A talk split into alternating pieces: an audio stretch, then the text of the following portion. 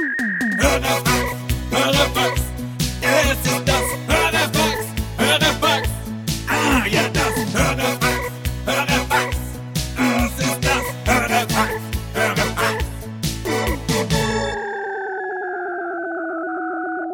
Was geht ab? Wir sind's wieder. Eine Woche danach, es ist ja der absolute Wahnsinn. Endlich jede Woche Prosecco-Laune. Content. Wie krass sind wir? Ja, Mann. Richtig heftig. Wir sind Profis jetzt. Ich hoffe, euch geht's gut. Ich hoffe, ihr hattet eine schöne Woche. Sie war nicht allzu anstrengend. Und ja, wir sitzen eigentlich immer noch hier. Deswegen können wir zu unserer Woche gar nichts sagen. Ne? Aber ihr habt Fragen geschickt. Ihr habt relativ gute Fragen geschickt, muss man auch dazu sagen. Nope. Meine Oma hat auch eine Frage geschickt.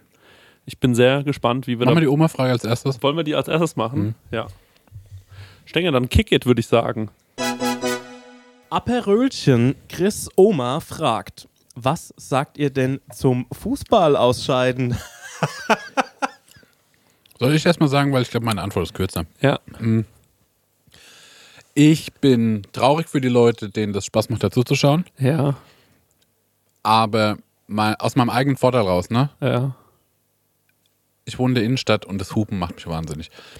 Die miesesten Huper sind die Italiener. Italiener haben eine kranke Hubkultur. Ja. Die haben jetzt 2-mal gewonnen. Ja, 3-mal, glaube ich. 4-mal. Ich habe, glaube ich, 2-mal mitbekommen. Ja. Und zwar wirklich so, wie ich war, kurz vor Panikattacke. Ich wohne so an der Ampel. Da stehen dann 4 Autos, die hupen. Ohne Rhythmus, so eine Kakophonie, so laut. Und es geht dann so 5 Minuten. Ich dachte so, ey, mein ganzer Körper ist von oben bis unten mit Wut gefüllt. Okay. Macht mich wahnsinnig. Ja. Und deswegen bin ich so, ich liebe meine Ruhe, fair, dass es vorbei ist. Ich hoffe, dass die Italiener bald rausfliegen. Das haben wir auch mitbekommen, ne? Da standen wir die ganze Zeit am Gully und da sind die ja durch die Gegend gekurst. Ich glaube, 2 Stunden lang. Jo. Ich glaube, es waren wirklich 2 Stunden. Jo. Was sagst du denn zum Ausscheiden der Deutschen gegen England? Also zur Information, das Spiel war gestern Abend aus unserer Sicht. Heute ist Mittwoch. Wahrscheinlich schon 2 Wochen her jetzt mittlerweile. Jetzt ist es schon 2 Wochen her. Ja, ja. Also ich finde es schade. Mhm. Und das war es eigentlich auch. Also ich bin gar nicht so, der jetzt sagt, boah, ey, hätte der Müller das Tor jetzt gemacht und so weiter. Das ist nicht mehr schade. Sorry, Leute, ist halt so. Genau. Also bei mir ist es halt so, dass ich mir denke, dass es immer ein guter, bei all dem, was so auf der Welt passiert, ist es schon was, worauf man sich freuen kann. Und muss ich wirklich sagen, also Fußball ist schon irgendwie immer was, worauf man sich extrem freut.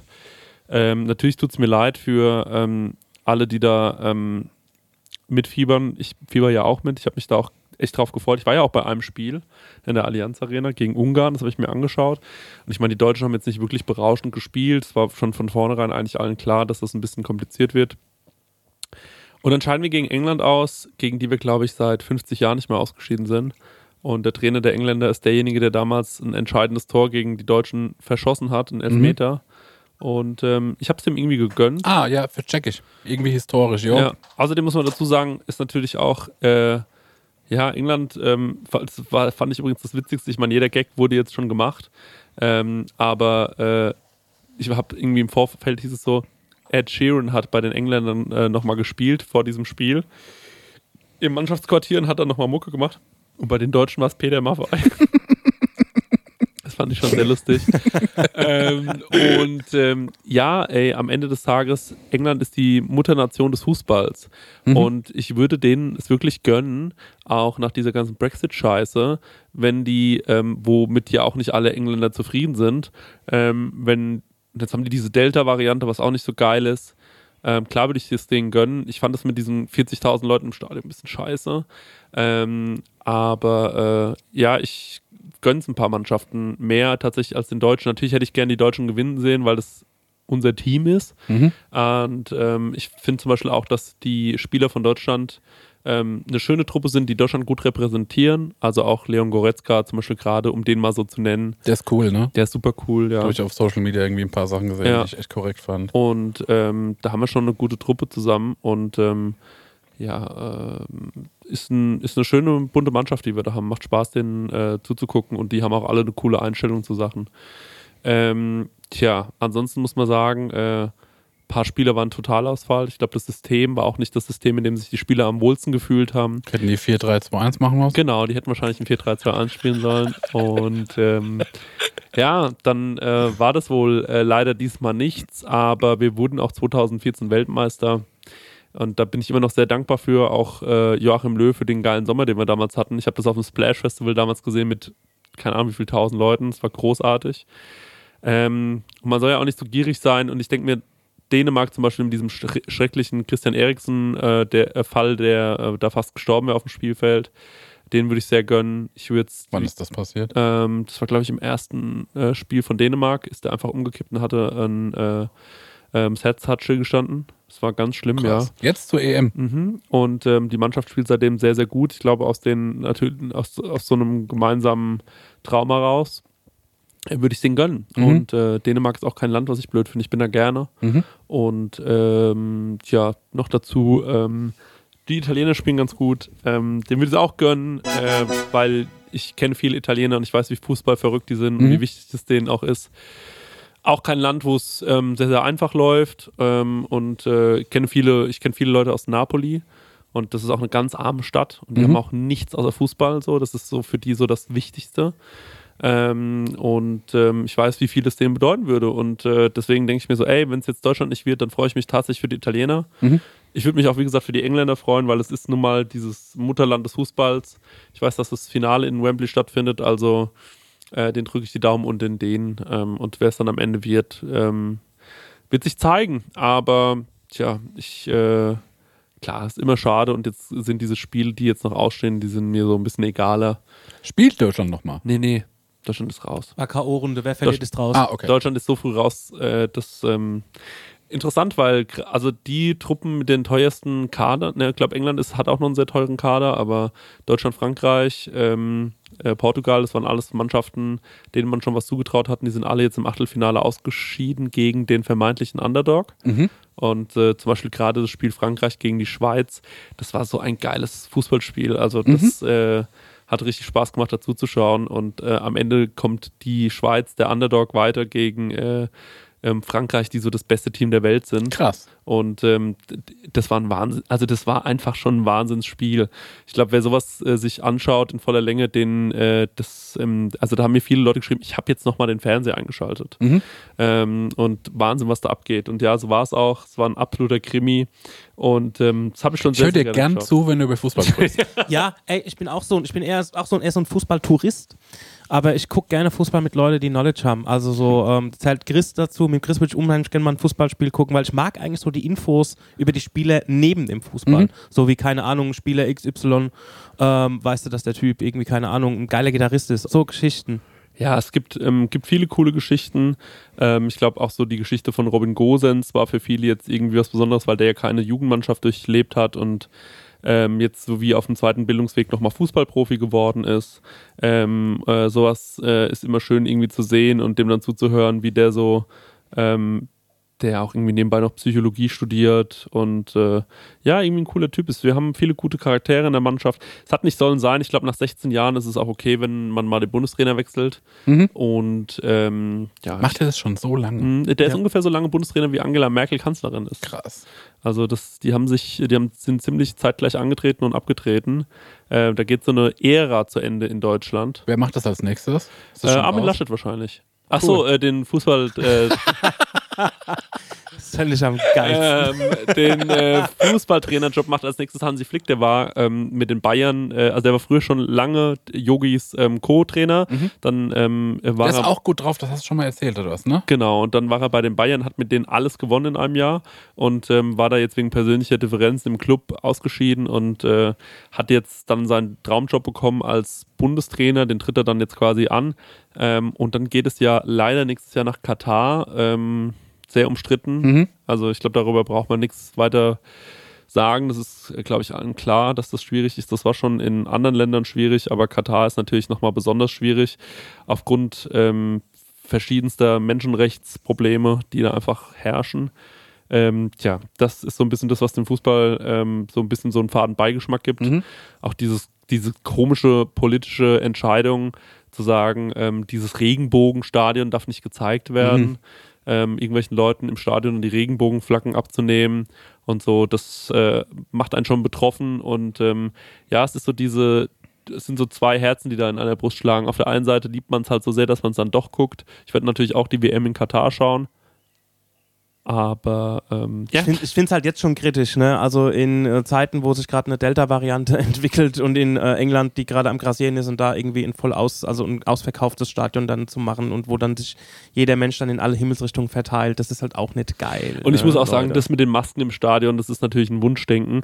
Also ich habe das gesehen, als ich in der Allianz Arena war. Ich saß so alleine, dass es für mich wirklich albern gewesen wäre, wenn ich eine Maske aufgehabt hätte die ganze Zeit. Und die sind da halt so ein paar Studentinnen rumgelaufen und haben halt ein Schild hochgehalten, auf dem stand Wear a Mask. Und ich war so, naja. Mhm. Also selbst die Ordner, die am Einlass standen, die haben keine Maske getragen. Das ist so, das konnte man da noch verstehen, weil da waren es 14.000 im Stadion, was für, glaube 65.000 ausgelegt war. Du hattest wirklich Platz. Mhm. Aber ja, die Delta-Variante ist real und da jetzt halt zu sagen, okay, wir lassen 40.000 Leute ins Stadion, das ist eine sehr, sehr falsche Entscheidung, glaube ich. Das haben sie in Ungarn genauso gemacht, da standen die Ränge voll. Natürlich war das eine schöne Stimmung und so, aber das ist die falsche Entscheidung. Also da werden viele falsche Entscheidungen seitens der UEFA getroffen und das macht natürlich dann schon betroffen als Fußballfan, immer diese ganze Politik dahinter. Geld spielt die Hauptrolle und ja, da muss man einfach abwarten, wie sich das Ganze entwickelt. Also im Moment sieht es um sowas nicht so besonders gut aus, aber Fußball ist einfach, ja, es bietet Leuten eine Form, mal auch Aggression rauszulassen, mal Emotionen zu zeigen und so. Leuten, die das vielleicht im Alltag nicht so gut können und nicht so gut verarbeiten können, da kannst du dich im Stadion auch mal leer schreien. Mhm. Und das tut dir manchmal gut. Das ist eine Art Therapie. Das meine ich ganz ehrlich. Also da kannst du dich richtig dran abarbeiten. Auch der Bundestrainer und seine Aufstellung sind ja wie so ein Vehikel dafür, ein Ventil dafür, dass du einfach mal sagen kannst, das ist alles scheiße und so, kannst du das scheiße aufgestellt und dann kannst du darüber mal ein bisschen ablästern mit deinen Leuten und so und dann am Ende gewinnen sie doch 4-2 gegen Portugal und denkst dir, okay, er hat doch recht gehabt so und nur um im nächsten Spiel wieder alles schlecht zu reden und irgendwie, und das hat Leon Goretzka schon ganz gut gesagt, so ja, jetzt gibt's halt wieder, sind es halt wieder nicht 80 Millionen Bundestrainer, sondern 80 Millionen Virologen und das mit dem Bundestrainer war ihm dann schon lieber, dass alle lieber sagen, ne? Und das ist ja natürlich auch richtig so. Das ist nun mal eine gute Ablenkung für die Leute und ein gutes Thema, was einen mal so ein bisschen ablenkt von der aktuellen Weltsituation, die ja auch nicht so einfach ist. Ich würde sogar sagen, sie ist sehr schwer und auch deprimierend für die Leute und natürlich auch ein großer Unsicherheitsfaktor, glaube ich, für Leute, die umso weniger informiert du bist, umso unsicher bist du. Mhm. Und dann ist natürlich das viel einfacher, sich über solche Banalitäten wie die Aufstellung oder das Eigentor oder sonst irgendwas zu unterhalten. Das fehlt dann schon ein bisschen. Mhm. Aber so ist es. Und jetzt sind wir draußen und jetzt geht es quasi nächsten Winter, auch ein bisschen komisch vom Timing her, nach Katar. Naja, schauen wir mal. Mit einem neuen Trainer. Hey Leute, es ist wieder Werbungszeit. Ja, Marek, ich weiß nicht, aber du hast es ja wahrscheinlich schon mal mitbekommen. Immer wenn du bei mir zu Besuch bist, dann mache ich dir ja immer so leckere Bowls und so. Ja. Und da mache ich ja auch immer köstliche Mousse drauf, ne? Allerlei Mousse, ja. Ja, und da hast du ja auch schon mal... Wenn ich die Mousse küsse. Ja, genau, da hast du ja schon mal mein Mousse-Regal bewundert, weißt du das noch? Also ich würde nicht so sagen, es ist ein Regal, ich würde sagen, also es ist wie ein Kämmerlein. Ja, es ist mich in die Nusskammer gezogen, in die Mousse-Kammer. Weil ich war mal irgendwann bei unserem heutigen Werbepartner auf der Webseite, ne? Ja. Und weißt du, wie die Webseite heißt? Nee. Das sag ich dir jetzt mal, die heißt korodrogerie.de. Ja, schau an. Ja, und da, wenn du da auf die Seite gehst bei Koro, ja, da kannst du mal gucken, von welcher Nuss es allerlei Mousse gibt. Das ist nämlich Wahnsinn. Gibt's Macadamia-Mousse? Das wird's wahrscheinlich geben. Es gibt vor allem Pistazienmousse. Ich liebe die Pistazie. Ey, das ist so herrlich. Du machst ja auch gerne immer so eine Acai-Bowl morgens. AJ-Bowl, ne? Ja. Und wenn du dir da drüber so ein bisschen Pistazienmousse drüber machst, ja, das ist eben die nötige Fettigkeit, die sonst dann nicht drin ist. Und die ist wirklich köstlich. Also, es gibt natürlich Erdnussmousse. Ja. Es gibt Mandelmousse. Ja. Mandel ist ein Kern, ne? Ja, nicht verwechseln, okay, richtig. Danke. Ja. Und es gibt aber auch das braune Mandelmus. Geröstet? Nee, ich glaube, das braune Mandelmus ist quasi aus der ungeschälten Mandel und das weiße, und das ist noch ein bisschen besser gesundheitlich gesehen. Ja. Ballaststoffe. Also es gibt allerlei Mousse. Und was ist das Coole an Koro? Sag mir. Das Coole an Koro ist ja, dass es da weniger Verpackungsmüll gibt, ne? Ja. Weil die haben ja diese riesigen Verpackungen dort. Also es ist schon fast so, als würde man für einen Gastro-Einzelhandel bestellen. Ja. Also das finde ich besonders geil, weil ich mag diese Nussmischung, die haben. Ja. Und die gibt es halt einfach in einem Kilosack. Und das ist für so einen Fernsehabend krank geil, weil wenn du dir... Isst du ein Kilo Nüsse? Ey, wir sind zu zweit, ey. Isst du 500 Gramm Nüsse? Natürlich. Was ist los? Ey, hast du Verdauungsprobleme? Das sprichst du offen an, weil... Nee, also okay. Wenn man so konventionell irgendwie sich mal so eine Nussmischung holt, ne, von anderen Herstellern, dann ist man so gerade in Modus und dann ist die Packung schon leer. Ne? Und da kannst du halt richtig mit voller Hand reinfassen und hast halt immer eine geile Nuss in der Hand. Und das ist auch egal, wenn mal eine runterfällt. Ja, genau. Lässt man einfach liegen. Ist wirklich, oder wenn eine Pistazie mal nicht aufgeht. Einfach wegschmeißen. Ja. Ne? Ja, auf jeden Fall Koro finden wir super. Dann habe ich hier noch gesehen, wofür Koro steht. Ich habe hier so einen Zettel drauf und das lese ich euch jetzt mal vor. Ja. Koro steht nämlich für Transparenz. Koro setzt auf radikal transparente Kommunikation mit seinen Kundinnen, MitarbeiterInnen und PartnerInnen. Wir finden das gut. Für Neugier, Koro ist immer auf der Suche nach neuen Produkten und Innovationen. Komm, wir pitchen den jetzt eins. Okay, was könnten wir machen? Gefriergetrocknet finde ich geil, weil da wird alles knusprig und dann was sehr weich ist zum Beispiel. Sag doch nochmal deinen Dattelpitch. Ach so, ja, eine Dattel aufschneiden, mit Butter füllen und so ein paar Nüsse rein. Koro? Ja. Gefriergetrocknet. Ja. Und das noch gefriergetrocknet. Ja, guck, und nämlich Punkt Kreativität. Ja. Immer auf der Suche nach individuellen, ungewöhnlichen Lösungen. Dattelbuttern. Ja, die Dattelmaschinen buttern. Und Koro schreckt vor verrückten Ideen nicht zurück. Steht hier auch noch und schaut stets über den Tellerrand hinaus. Er wird die Dattel gebuttert. Also Leute, das ganze Sortiment, es ist wirklich unfassbar groß, also neben jeder Menge Mousse und jeder Menge Nuss und gefriergetrockneten Bananen, was ihr euch alles vorstellen könnt. Es gibt derzeit über 1.100 Produkte, also da gibt es wirklich einen guten Mix aus konventionellen und biologischen Produkten. Am allerwichtigsten ist natürlich nur das Leckerste vom Leckeren. Lieb leckere Sachen. Gibt's dort, ja. Und extra für unsere Hörerin mit dem Code Prosecco, ich sag das nochmal, Prosecco, bitte komplett groß schreiben, Leute, spart ihr 5% auf das gesamte Koro-Sortiment, www.korodrogerie.de. Ich glaube, das ist die längste Werbung, die wir jemals angesprochen haben. Aber die haben es auch verdient, oder? Ja. Aber die machen so, weil die machen ja auch so große Verpackungen, ne? Große Verpackung, große Werbung. So ist es. Tschüss. Ciao. Tschüss. Weiter geht's mit der Laune. Sebu 1990 fragt, welches Gericht könntet ihr am längsten Tage hintereinander essen? Gleiches Rezept, gleiche Zutaten. Also welches Gericht könntet ihr jeden Tag essen? Also ich habe erstmal eine Anekdote. Ich kannte mal einen professionellen Sprecher, von dem wusste ich, dass der ein Jahr lang immer dasselbe isst. Ich glaube, aber nur Frühstück und Abendessen. Mittag hat er was anderes gemacht. Aber er hatte immer so, als ich den kennengelernt habe, war es ein Schinkenbrot und eine halbe Birne. Und das fand ich irgendwie auch eine geile Kombination. Das fand ich irgendwie, es hatte so was Edles. Und zwar aber so runtergedingst. Das fand ich cool. Ja. Ich habe das im Kleinen, dass ich habe so Phasen. Da esse ich eine Sache sauhäufig. Ich hatte mal eine Maultaschenphase. Maultasche ist, glaube ich, bei mir auch so, das könnte ich schon wirklich andauernd essen. Liebe auch die Taschen. Weil ich mag die in der Brühe, ich mag die aber auch gebraten mit einem Spiegelei. Mhm. Ich finde die Tasche genial. Ja. Und auch alle Varianten der Tasche. Also wenn wir da war es noch nicht dabei, ne? Beim Pak Choi in Frankfurt, das chinesische Restaurant. Die haben auch so geile Dumplings. Ja. Mit so einer Soße, mit irgendwie Sojasauce, Sesamöl, Five Spices mäßig und das dann da reindrücken, King. Mhm. Gerade liebe ich Flammkuchen richtig sehr. Mhm. Ich hatte auch mal eine Carbonara-Phase. Mhm. Da konnte ich das richtig, richtig viel essen, weil ich es toll fand. Ich bin schon ein bisschen so. Mhm. Und ich glaube, es wäre dann am Ende die Maultasche. Und ich sage, das kann ich für immer essen. Also mir wurde mal ein sehr gutes Avocado-Brot gezeigt, das habe ich oft gegessen frühs. Mhm. Was wirklich tatsächlich oft geht bei mir ist Spaghetti Bolognese. Auch geil. Was ich früher ganz viel gegessen habe, ich hatte so eine Sushi-Phase jetzt vor kurzem, da hätte ich jeden Tag Sushi essen können. Ich hatte schon natürlich eine Pizza-Phase, wo ich einfach nur viel TKP gegessen habe. Aber sag mal, nochmal aus der anderen Sicht betrachtet, deine Mutter hat doch so lange immer... Das wollte ich gerade sagen. Ja, meine Mutter hat immer eigentlich im Prinzip das Gleiche gemacht wie dein Bekannter. Mhm. Es gab, ich weiß noch ganz genau, meine Mutter hat früher immer diese Ketchup-Nudeln gemacht. Dieses einfache Rezept. Kochst du die mal für uns? Das kann ich mal für euch kochen, ja. Hab ich aber auch mal an Weihnachten gekocht. Ich weiß, das hast du erzählt, ja. Und so als Gag, als Zwischengang. Und kann ich mal für euch kochen. Und dann haben wir meine Mutter gesagt, bitte mach was anderes. Und dann hat die gesagt, was wollt ihr denn? Ich so, ja, keine Ahnung, vielleicht mal so Klöße, Semmelklöße mit Waldpilzrahmen. Und dann hat die sich das Gericht beigebracht, hat uns das serviert und wir waren so, das ist lecker. Da war sie so, gut. Und dann gab es das ein Jahr lang. Ja. Und das war auch wie so ein Hermann. Also deswegen, ne, also da wurde immer die Soße vom Vortag mit der neuen Soße vermischt. Mhm. Und dann hast du das so auf Tage hinweg gegessen. Und dann irgendwann wurde meine Mutter ja vegan und dann gab es irgendwann nur noch Seitan mit Reis. Ja.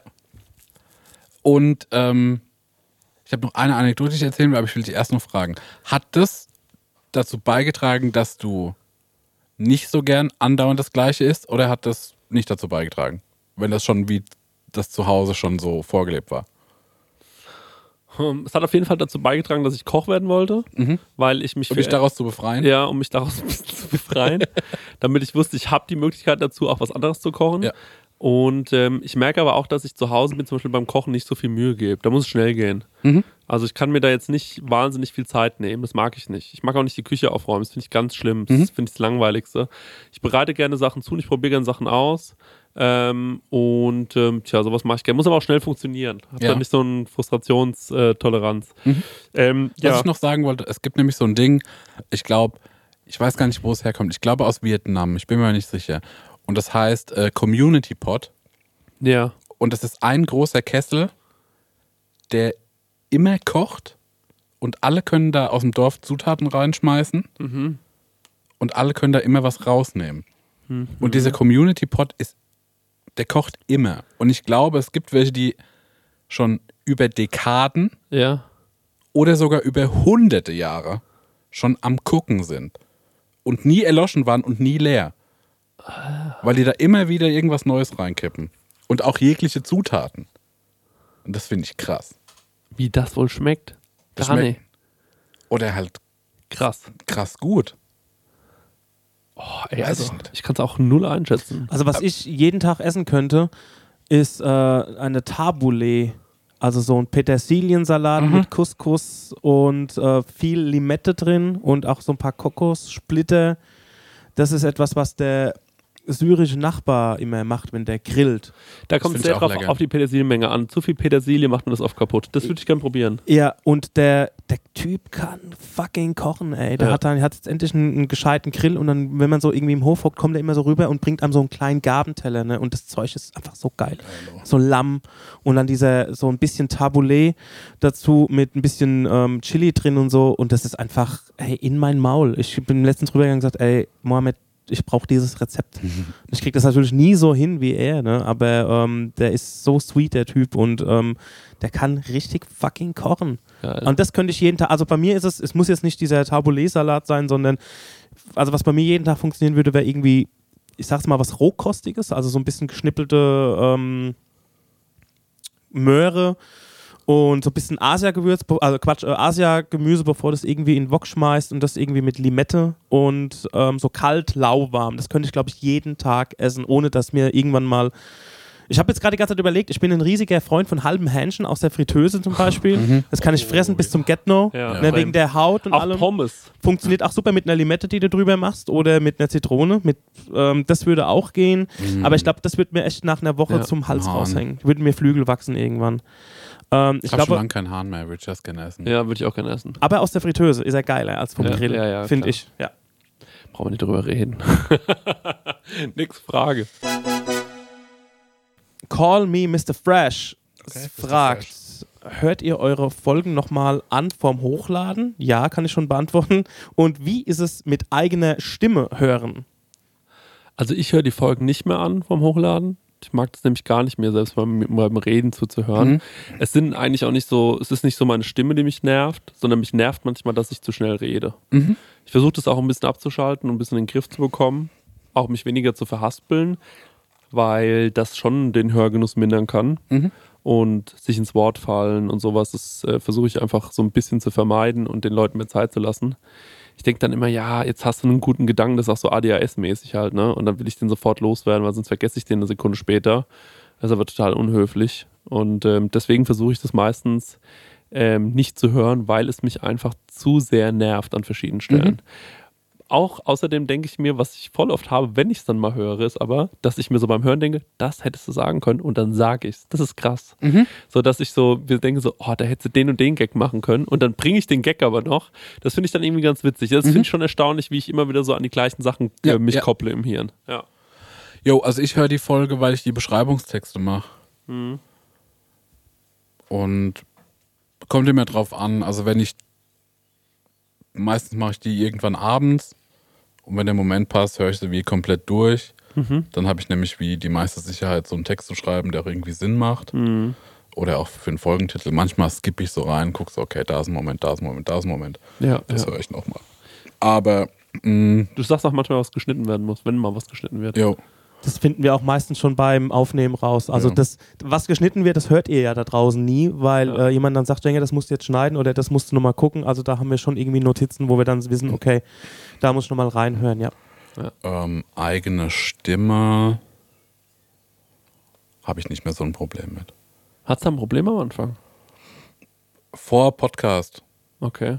War schon so, ich glaube, wenn man so das erste Mal seine Stimme hört, die aufgenommene, die ja anders klingt. Wie? Warte mal ganz kurz. Wie klingt deine im Kopf für dich? Wie ist der Unterschied? Boah, ich kann das gar nicht so beschreiben. Ich glaube, meine Stimme, wenn ich die draußen höre, klingt die für mich wie ein bisschen heller. Mhm. Und auch so ein bisschen jünger. Mhm.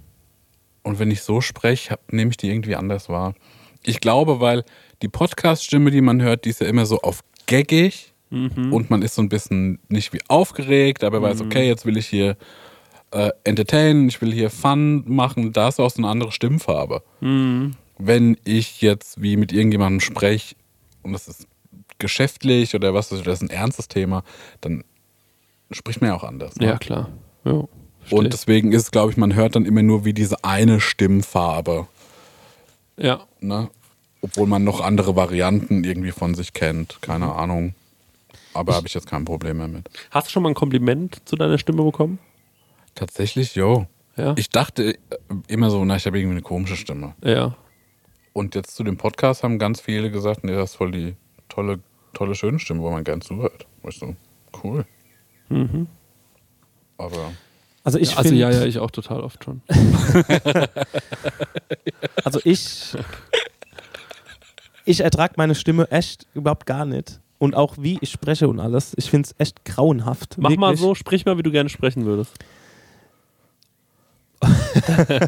Ey, das kann ich ganz schwer sagen. Also ich höre mir die Sachen an und dann denke ich mir, oh Gott, wieder total verhaspelt. Das Hirn war wieder viel schneller als der Mund. Ja. Und dann gibt es so Parts, wo ich mir denke, geil, das habe ich jetzt richtig gut gesagt, im richtigen Flow und allem drum und dran. Warum kann ich nicht immer so sprechen? Ja. Meine Stimme hat keinen Griff irgendwie, überhaupt nichts Charakteristisches, gar nicht. Dann falle ich wieder in dieses, also Hochdeutsch geht bei mir kaum bis gar nicht. Ich falle immer wieder nach Joch zurück. Das ärgert mich ein bisschen. Auf der anderen Seite ist es vielleicht etwas, was es gerade charakteristisch macht. Mhm. Was mir allerdings in letzter Zeit, oder was mir überhaupt noch gar nicht bewusst ist, schickt ihr hin und wieder mal Sprachnachrichten. Ihr schickt auch Sprachnachrichten, wenn ihr irgendwie auf Instagram oder sowas angeschrieben werdet, ne? Ja. Und das ist mir jetzt letztens erst bewusst geworden bei dieser Puppenfolge oder irgendwas, wo ich gesagt habe, oh Mann, ich will jetzt nicht schreiben. Und dann schicke ich einfach irgendwas, sage ich irgendwas zurück, sag, ey, vielen Dank, voll geil, dass es euch gefällt und so weiter, danke, dass ihr Sekt bestellt habt oder sowas, freut mich total und ja, die Folge kommt da und da raus und mir ist überhaupt gar nicht bewusst, die Leute schreiben dann, boah, eine persönliche Nachricht vom Stänger, so und also das ist einem noch gar nicht so bewusst, dass diese Stimme auch so das Werkzeug ist und dass es für die Leute was Besonderes ist, wenn man denen mal eine Sprachnachricht schickt, weil für die ist man ja so weit weg irgendwie auf eine Art. Mhm. Und ich glaube, das ist etwas, was langsam auch so ein bisschen ankommt, dass man merkt, okay, man schreibt jetzt nicht zurück, sondern man sagt was zurück und dass das ganz anders wirkt und auch sehr persönlich. Gefährlich ist nur bei den Sprachnotizen, ich greife auch gern zu diesem Mittel, aber manchmal denken dann die Leute, okay, it's talking time und schicken dann 6 Sprachnotizen zurück und ich denke mir so, ich kann das nicht in meinem Alltag einbauen, diese 6 Sprachnotizen zu hören und dann habe ich auch immer ein schlechtes Gewissen. Klar, manchmal funktioniert es und manchmal ist es auch cool. Letztens zum Beispiel hat mich jemand angeschrieben und hat gemeint, hey Chris, ich würde mich gerne mit dir unterhalten, weil ich überlege, nochmal Koch zu lernen, duales Studium zu machen, hast du da mal Zeit? Und dann habe ich ihm halt so gesagt, ja, ich nehme mir morgen irgendwie Zeit, und dann haben wir so ein paar Sprachnotizen hinterher geschickt. Mhm. Und dann geht es auch so mit Verabredung, aber und auch mit so, der hat ganz lieb gefragt, klar geht dann sowas, aber manchmal, wenn ich einfach so unterwegs bin und ich sehe so, hey Chris, ich habe nur kurz Fragen, wann mir der Sekt verschickt und ich habe die Hände voll, nehme ich mein Handy und sage so, hey, pass mal auf, wahrscheinlich dann und dann. By the way, an alles müsst jetzt so langsam da sein. Mhm. Und ja. Also ich habe, was ich noch sagen kann, ich tue mich manchmal schwer mit Sprachoutput. Also ich bin cool mit dem Podcast, aber ich habe so wie keinen Bock mehr in der Story irgendwie was zu sprechen. Mhm, verstehe ich. Das geht mir ähnlich. Ich habe auch generell gerade so das Gefühl, ich muss mal wieder Instagram ein bisschen runterschrauben. Mhm. So, weil mir das auch einfach irgendwann hatte ich so das Gefühl letztens, dieser Sekt, dann alles, was wir da gemacht haben und so. Ich war so, oh, ich bin am Dauersenden. Jo. Und dann braucht man auch einfach manchmal, ich glaube, man muss die Leute auch manchmal in Ruhe lassen. Das ist bei mir gerade das totale Gegenteil, wo ich ein mega schlechtes Gewissen habe im Moment. Also so mit diesen heftigen Sektbildern und allem drum und dran. Ich habe so das Gefühl, dass es nach außen hin so kommt, als würde ich das Rap gar nicht appreciaten, weil es war ja eine riesengroße Arbeit für alles, aber ist es überhaupt gar nicht. Ich bin nur so bequem im Moment. So, das, irgendwie ist es jetzt auch ein Treppenwitz. So diese Promo-Phase, die ging ja so schnell. Mhm. Und jetzt habe ich keine Idee mehr, wie ich das wieder in meinen Feed oder sowas einbauen kann, weil es kommt jetzt einfach wie ein Treppenwitz auf. Ja, wir machen das aber auch nicht mehr gerade, ne? Ja, sind wahnsinnig schöne Fotos geworden, aber irgendwann ist dann halt auch mal die Geschichte auserzählt. Jo. Ich stelle mir das bei so einem Sektprojekt ja noch okay vor. Was ich mir immer so schrecklich vorstelle, ist, es gibt so viele Künstler, Musiker, die arbeiten 1,5 Jahre ganz alleine oder so mit 3 Leuten irgendwie an so einem Album und dann droppen die diesen Song und dann ist der nach so 2 Tagen auch egal. Ja. Und das denke ich mir immer so, wie frustrierend das sein muss. Also wirklich, weil bei uns ist es so, ja, wir bieten da was an, es wird angenommen, es wird nicht angenommen und dann abgehakt, nächstes Thema. Wir haben halt so viel Output jedes Mal oder können uns so oft dann neu erklären oder auch sagen, wie wir damit jetzt umgegangen sind und so. Ist ja ein relativ, gläsernes Format und ich glaube auch die Leute wissen, wie es uns mit Sachen geht und ob wir damit zufrieden sind oder nicht. Mhm. Aber wenn du so ein Künstler bist, der sich vielleicht eher auch so ein bisschen, der nicht so sprachgewaltig ist, sondern eher so die Musik sprechen lässt. Es gibt auch Leute, denen fällt es total schwer, so Postings zu machen. Ein Freund von mir zum Beispiel, der sagt immer so, ey Chris, für mich, ich liebe Musik machen, aber dieses Instagram-mäßige, das checke ich nicht, das ist mir zu kompliziert. Ja. Und mittlerweile ist es halt auch leider die Kombi, ne? Man muss das alles irgendwie machen. Und dann sagt dir Instagram noch, ja, wegen dem Algorithmus reicht nicht, wenn du einfach nur postest, neuer Song, sondern du musst am besten 5 Minuten in die Kamera sprechen. Ja. Oh. Das ist ätzend, oder? Ja, ist voll ätzend. Also gibt es auch ähnlich wie Spotify so Hörgewohnheit ja total abgeändert hat und damit auch Musik beeinflusst, ist es auch mit, sag ich mal so, visueller Kunst. Ja. Also wenn du ein Künstler bist, ne, und dich promoten musst selber. Ne? Ja. Bei vielen ist Instagram dann so der Hebel. Ne? Ja, ja. Aber wenn du angenommen, du malst halt Bilder in Öl und es dauert halt ewig lang, so ein Bild zu machen. Ne? Du kannst halt nur alle zum Monat was posten. Ja, und dann passiert bei dir nichts. Das heißt, musst du irgendwie, ich glaube, unbewusst kann es passieren, dass deine Qualität runterschraubst. Das heißt, okay, ich brauche einen anderen Output, weil es muss irgendwie schneller gehen, damit ich diesen Bass habe. Das ist total hängen geblieben. Ja. Scheiß Social Media. Absolut. Next question. Juli Buwi fragt, was würdet ihr eurem 20-jährigen Ich raten? Ich würde sagen, noch 6, 7 Jahren und bist du selbstständig halt durch. Oder ich würde sagen, also gut, das ist ja jetzt aus der Zukunft in die Vergangenheit gesagt. Ich würde ihm sagen, ey, du suchst dir jetzt die Telefonnummer raus, versuchst den zu kontaktieren, den zu kontaktieren. Euch leider nicht, ihr seid erst 10 Jahre alt, mit euch kann ich nichts anfangen. Ist so. Und sau süß. Ja, und geht zum Chris und Christian Bloß und zum Marek Bäuerlein und sagt denen, ey komm, wir machen einen Podcast. Genau. Ja, welche Gummibärchen magst du am liebsten? Das wäre nicht geil. Also ich will darauf hinaus zu sagen, ey, diese Leute werden in 10 Jahren huge sein oder sowas oder die sind vielleicht die Typen, die mit dir und deiner Mucke und was du tust, was anfangen können. Mit denen musst du ein bisschen connecten und zwar jetzt so, ne? einfach nur, um in gewisse Kreise reinzukommen. Mhm. Aber ich schätze, das wäre so geil, euch beide dann so, vertraut mir, kommt mit, wir machen einen Podcast. Es gibt einfach noch kein Internet so richtig und alles so, kommt und ihr so als 9, 10, 11-jährige Buben so, was will der Typ von mir? Ich würde mir raten, also das ist schwer zu sagen, weil ich bin ja ganz zufrieden damit, wie es gerade ist. Mhm, ich auch. Und ich natürlich, also ob man, klar muss man jetzt vielleicht in Therapie gehen wegen irgendwelchen Sachen, muss Sachen aufarbeiten, muss sich reflektieren und muss vielleicht versuchen, irgendwie ein bisschen an sich zu arbeiten, bestenfalls. Trotzdem glaube ich, dass wenn, also meinem 20-jährigen Ich sind bis dahin, ist ganz schön viel Scheiße passiert, dem ging es gar nicht so gut. Und natürlich könnte ich ihm jetzt sagen, hey, nimm dir das nicht alles so zu Herzen oder such dir jetzt schon einen Therapieplatz oder mach das, mach dies, mach jenes. Ich muss aber auch sagen, auch dieses Unzufriedene, diese Verbissenheit und dieser komische Typ, der ich manchmal bin, ne? Und wenn du mir damals schon die Lösung hingelegt hättest für all das, ne, was da noch kommt, dann wäre so vieles andere Schöne nicht passiert. Und es gibt so ganz viele Situationen, die waren vielleicht scheiße, aber drumherum sind so viele gute Sachen passiert. Man hat coole Leute kennengelernt und ich glaube, man kann auch ganz vieles nicht so schwarz-weiß malen und man muss auch immer in so eine, ich sag mal, wenn es eine Niederlage gab, also wenn man wirklich, ich glaube, die größten Niederlagen in meinem Leben, die haben mich auch am weitesten gebracht am Ende vom Tag. So, die sind mich, die haben mir richtig was beigebracht, so. Und Gott sei Dank habe ich jetzt noch nicht sowas gehabt wie zum Beispiel eine schlimme krankheitliche Diagnose, wo ich jetzt sagen müsste, da, mit 20 hör vielleicht mal auf, 6 Eier am Tag zu essen. Vielleicht am Ende des Tages wäre mein einziger Ratschlag, lernen ein Instrument, weil ich bin ein bisschen abgefuckt, dass ich dass ich mit dem Klavierspielen aufgehört habe damals, als ich so jung war. Und das hätte ich gerne, da muss ich sagen, hätte ich gerne jemanden gehabt, der mir das wirklich reinprügelt, der sagt, du machst damit weiter. Ja.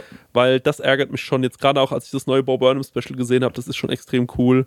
Und da hätte ich mich gerne noch ein bisschen, bisschen ausgetobt. Ja.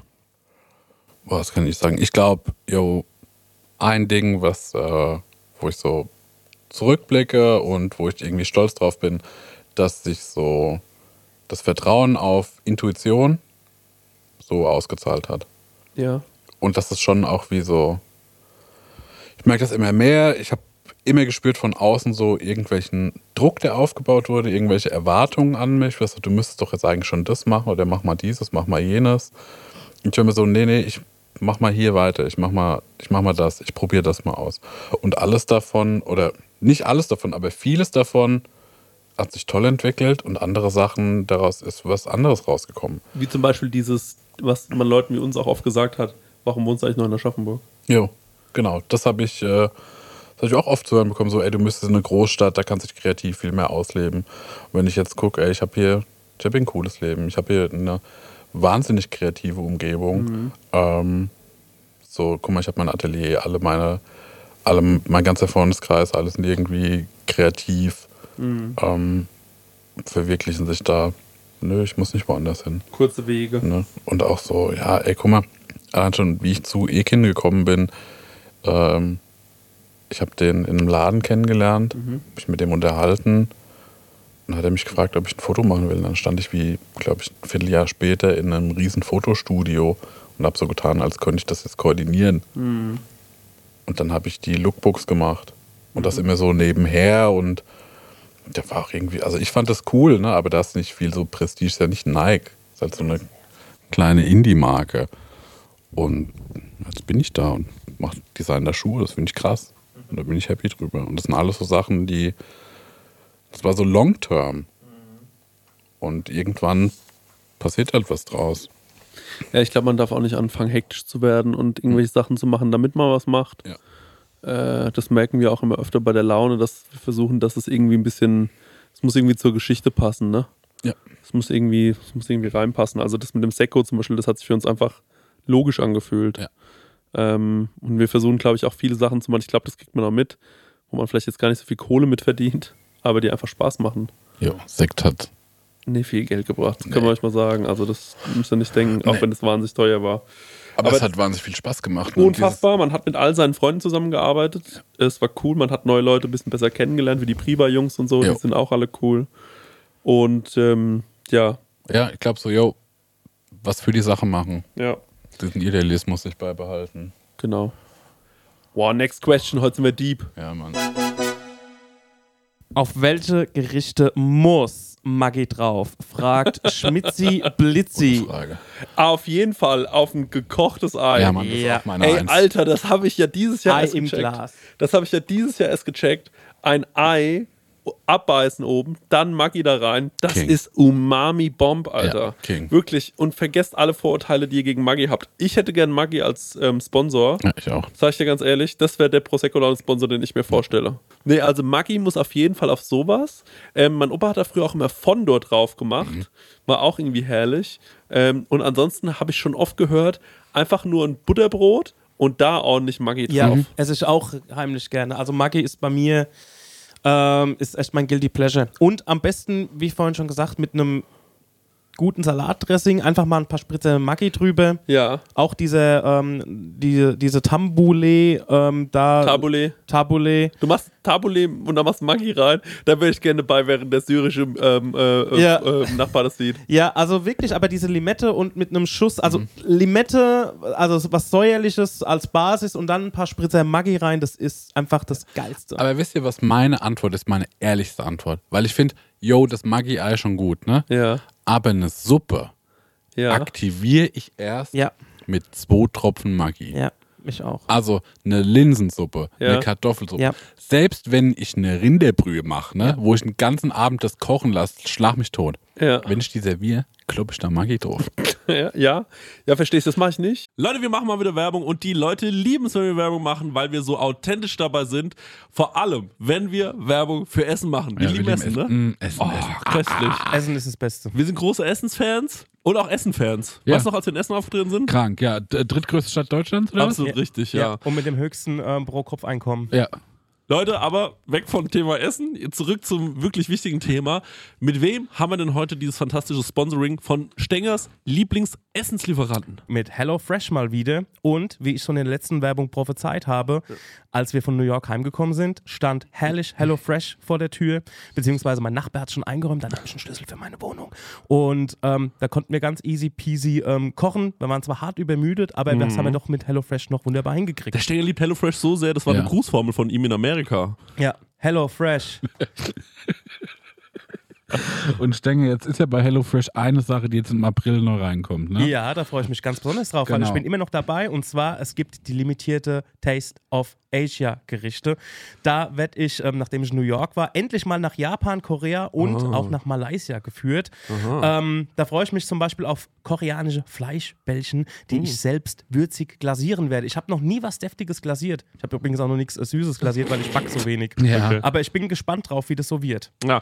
Für alle, die nicht wissen, wie HelloFresh funktioniert, ist eigentlich super easy.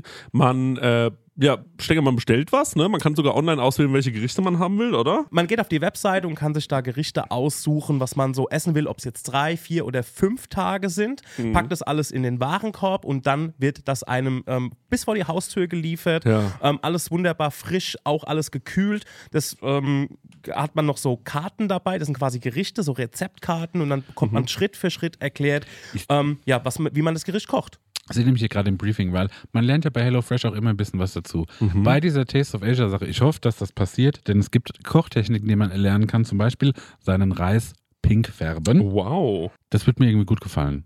Ja. Stenge, da würde ich gerne dein Feedback dazu bekommen, wie das denn war. Also lauter Sachen, die man noch nie gemacht hat, Fleischbällchen glasieren und auch irgendwie den Reis pink färben. Ich bin gespannt, wie das im April so geht.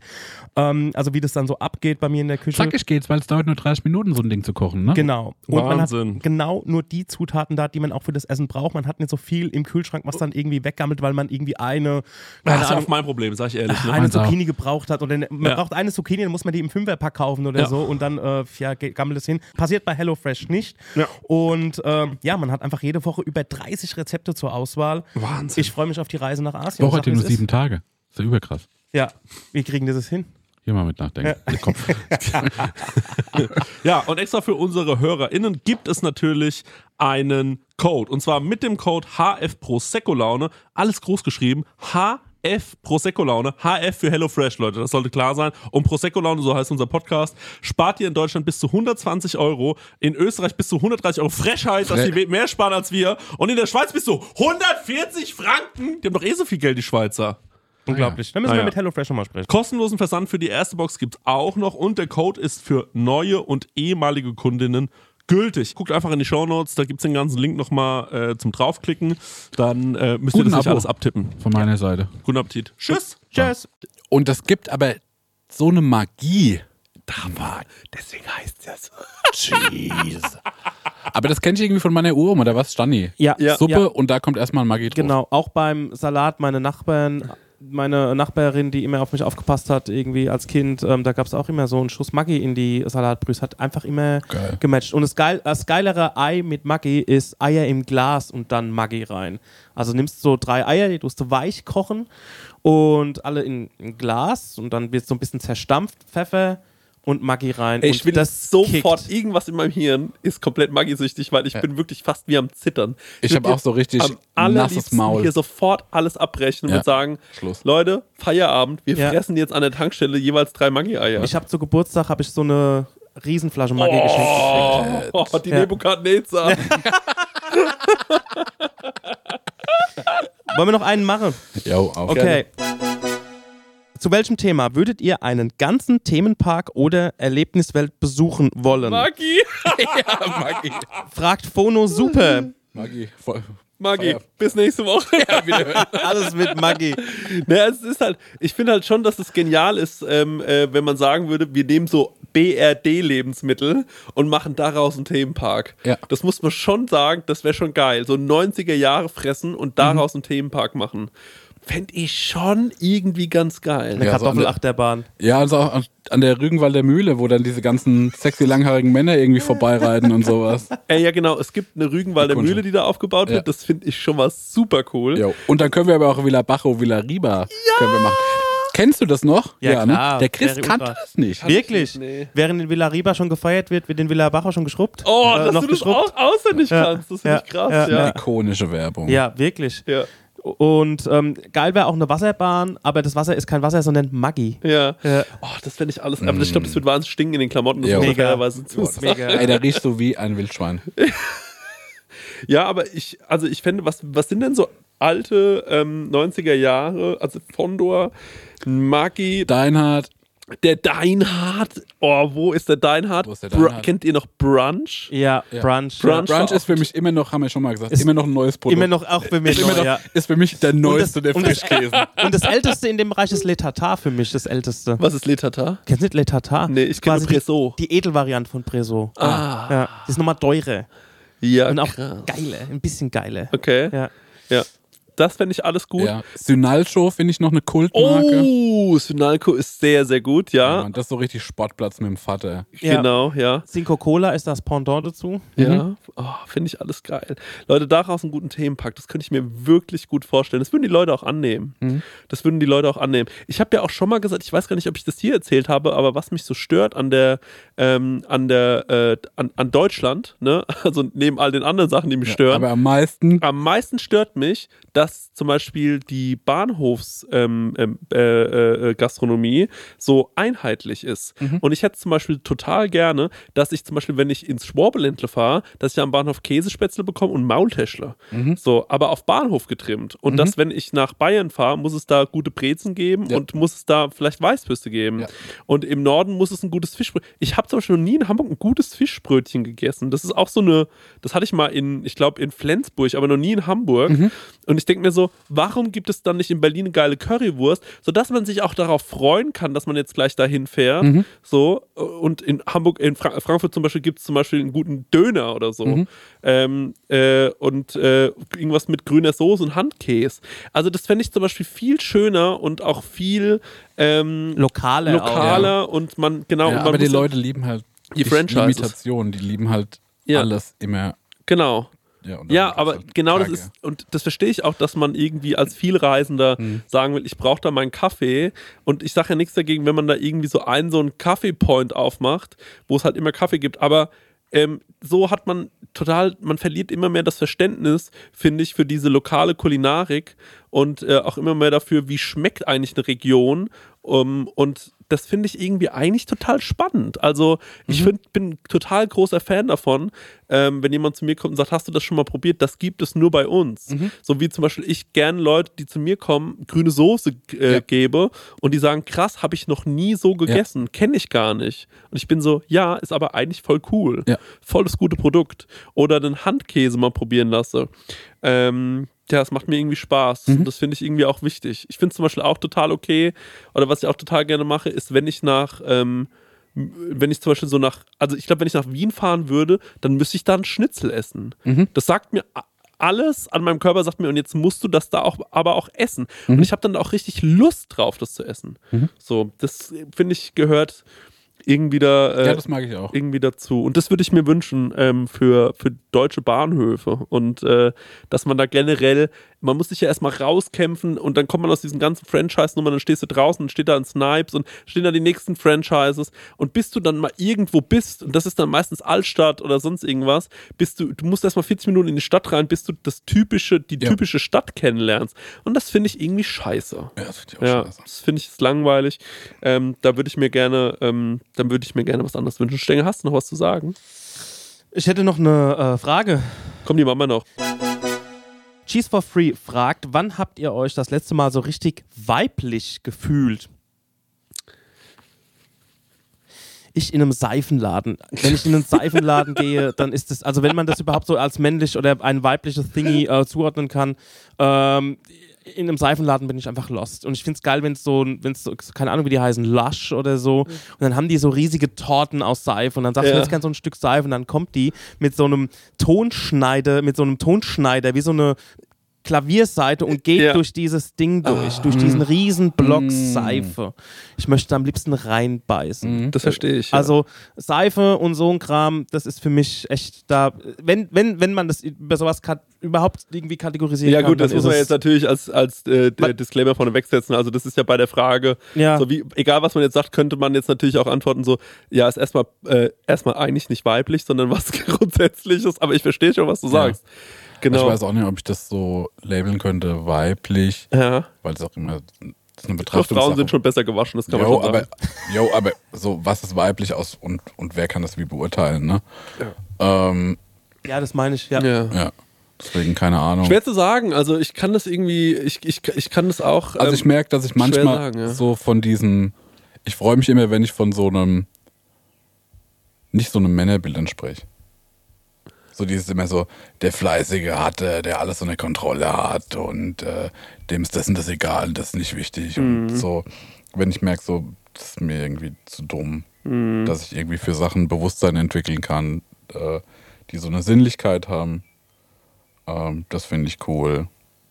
Ja, ich weiß, was du meinst. Das finde ich auch saudumm, wenn man irgendwas hochhebt und man packt es nicht, weil es einfach schwer ist, sodass man dann gleich irgendwie so, stell dich nicht so an, weißt du, wie ich meine? Es ist einfach schwer und ich kann es nicht tragen. Ja. Hilf mir bitte dabei. Und was bringt mir es, wenn ich es trotzdem schaffe und mir mein Kreuz kaputt mache auf die Dauer? Weißt du, wie das sind so Bilder, wo ich mir denke, ey, du bist einfach nur dumm, weil warum ist es männlich oder warum ist man stärker oder warum ist man souveräner oder sonst was, wenn man irgendwas krass hochheben kann, so, weißt du? Es ist zu schwer, ich schaff das nicht. Ja, oder auch, ey, was für mich zum Beispiel so ein Moment war, wo ich mich irgendwie voll gut und wohl gefühlt habe.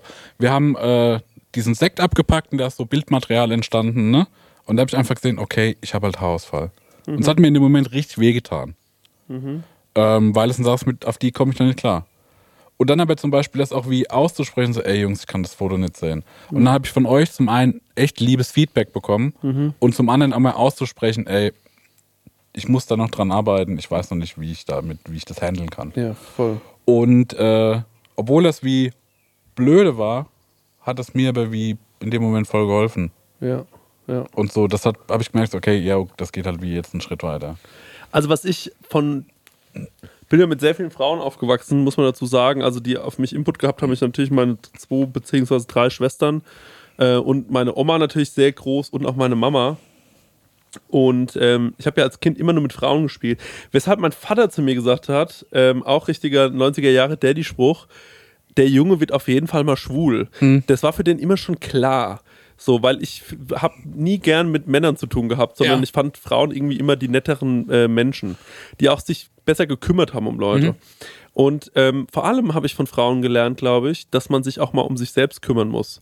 Sowas wie in Therapie zu gehen oder aber auch manchmal einfach sagen können, ich kann gerade nicht mehr und ich nehme jetzt auch mal bitte die Zeit für mich und so weiter und auch mal wirklich so Me-Time, das, ich würde sagen schon, dass wir das auch, also das habe ich auf jeden Fall von den Frauen in meinem Umfeld gesagt bekommen, die mich dann irgendwo mal zu einer Massage geschleppt haben oder gesagt haben, jetzt gehst du mal dahin, jetzt machst du mal das, jetzt tust du dir mal was Gutes hier, ernähr dich mal besser, dann geht's dir auch besser oder versuch mal früher ins Bett zu gehen und also Kleinigkeiten. Mhm.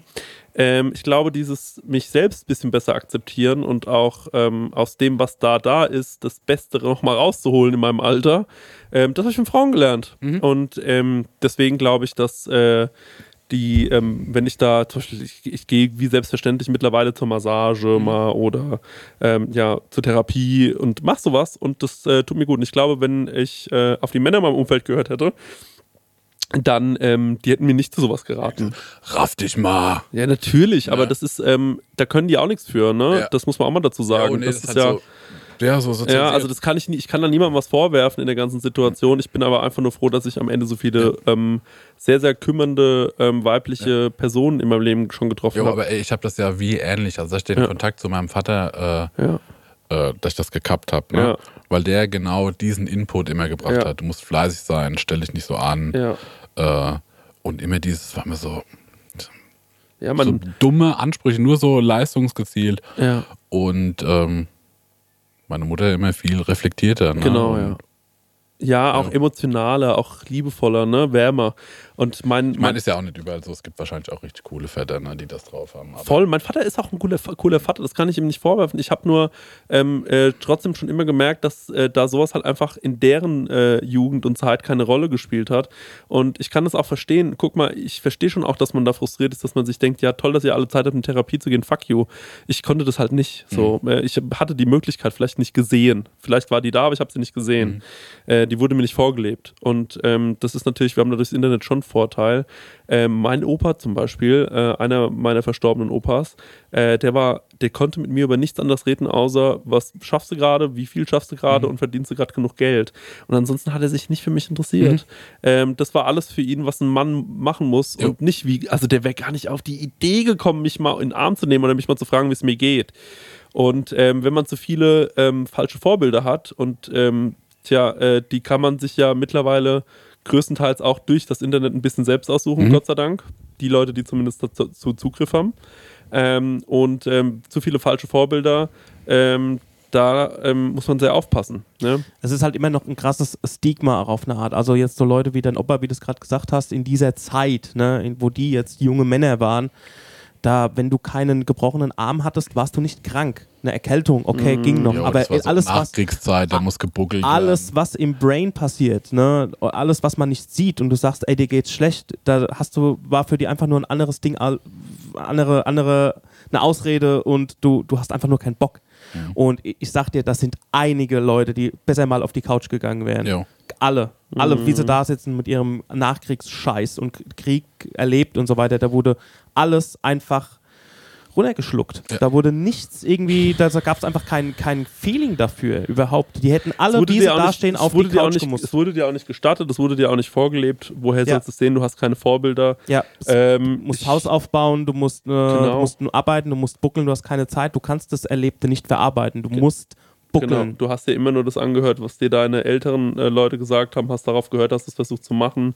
Natürlich gab es auch mal irgendwann eine rebellische Phase. Ich finde es eigentlich gerade eine ganz coole Mischung aus Leuten, man kann so ein bisschen, man hat so ein bisschen Erfahrung von älteren Leuten, aber gleichzeitig zeigen einem auch junge Leute auf, hey, das lief die letzte Zeit. Ich finde ja immer, gewaltfrei muss man da auf jeden Fall kommunizieren und nicht immer so vorwurfsvoll, weil ich glaube, mein Vater, als der in den 2000ern mit seinem Benziner über den Brennerpass gefahren ist, um Urlaub zu machen, da war der letzte Gedanke, der sich gedacht hat, was macht das eigentlich mit dem Ozonloch? Mhm. Ja, und ich finde, man muss da ein bisschen aufpassen mit dieser ganzen Schuldzuweisung. Das ist immer ein bisschen, da macht man sich auch immer ein bisschen einfach. Wenn man jetzt jemand ist, der sagt, ja, das sollte man sich schon mal angucken und es darf einem nicht egal sein, dann finde ich, gilt man schon als reflektierter, älterer Mensch so und da einfach ein bisschen drauf achten. Ach, so, keine Ahnung. Es sind so Kleinigkeiten so. Ich denke einfach, ja, das mit dem, wann hast du dich weiblich gefühlt, ist ein bisschen eine schwierige Frage, weil du schon richtig sagst, so, dann damit müsste man ganz klar Sachen claimen, als das ist weiblich, das ist männlich. Da rennt man auch in so ein offenes Messer. Aber das ist mir auch egal. Also ich glaube halt wirklich, dass man von Frauen ganz viel zwischenmenschlich waren das schon die wichtigsten Teacher in meinem Leben. Und da waren es eher weniger die Männer, sondern waren es eher irgendwie die Frauen, die mir gezeigt haben, wie man mit sich selbst, aber auch anderen bestenfalls umgehen kann. Und auch wenn man es mal verkackt hat, dann wie kann man daran arbeiten, dass es vielleicht beim nächsten Mal nicht mehr so wird. Und da bin ich froh, dass ich so viele schlaue und coole Frauen irgendwie kennenlernen durfte. That's it. Ja, Leute, keine Sache mehr. Schönes Schlusswort. Ich danke, würde sagen, wir graben uns ein bis nächste Woche. Ja, Mann. Da gibt es die nächste Folge Prosecco-Laune. Denkt dran, Folgen drücken bei Spotify und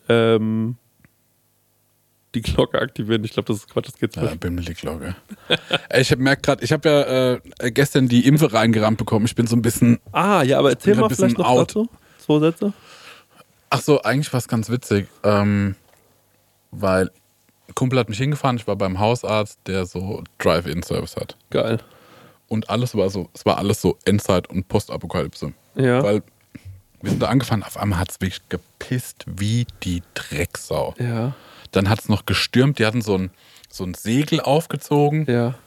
Das hat es komplett zerrissen. Die ganzen Stände, die aufgebaut haben, von denen die gearbeitet haben, ist alles umgefallen. Geil. Dann sind die alle reingerannt. Dann hat es angefangen zu hageln, dann war es noch so super laut. Ja. Da musste ich vom Hagel bei denen kurz in die Praxis, mich anmelden, dann wieder ins Auto, war ich klatschnass, dann bin ich rein, hab die Spritze bekommen, alles, also super easy, bin raus, wieder klatschnass, dann sind wir rangefahren, weil man muss irgendwie 20 Minuten dann noch warten, dann checken die, okay, ist der fit, geht's ihm gut, dann kriegst du irgendwie digitalen Impfpass und diesen ganzen Kram, dann hat es noch weiter, was für eine Impfung? Biontech. Ah, ja. In der Wartezeit, es hat noch gestürmt, auf einmal blitzt, Riesendonner, geht eine Sirene los. Ey, es war wirklich so, wie ich dachte so, die Welt geht ohne. Mm. Ich krieg gerade irgendwie so eine Suppe für irgendeine Seuche in den Arm gedrückt und danach geht's einfach nur ab. Ja. Und wie geht's dir aber so? Ja, gestern war ich ein bisschen so matt. Ja. Heute habe ich relativ lang geschlafen, deshalb. Aber schön. Ja. Ich merke den Arm ein bisschen, fühlt sich an wie ein Muskelkater, ne? Ich hatte ja gar nichts. Ja. Ich hatte nach der ersten Impfung gar nichts, hatte ja auch Biontech und mir ging es relativ gut. Ich habe auch direkt noch am selben Tag weitergearbeitet und bekomme jetzt, glaube ich, am 20. dann meine zweite Spritze rein. Geil. Jo. Man sagt bei Biontech, die zweite soll ein bisschen mehr kicken. Ja. Da habe ich keine Angst vor. Nö. Glaube ich nicht. Ich will es einfach durchhaben. Ich habe mich so gefreut gestern. Genau. Und wenn ich schon mal 3 Tage irgendwie flach liege, dann liege ich flach, aber dann bestens gewappnet für alles, was kommt. Besser geht's nicht. Naja, Leute, lasst euch impfen, macht's gut. Tschüss! Ciao. Du hast auch eine Frage an Chrissy und Marek? Dann schick uns deinen Hörerfax an die 06021 58 41 89 7 oder slide in die DMs auf unserem Prosecco-Laune-Profil bei Instagram und vielleicht ist deine Frage das nächste Mal dabei. Ah, ja, das Hörerfax!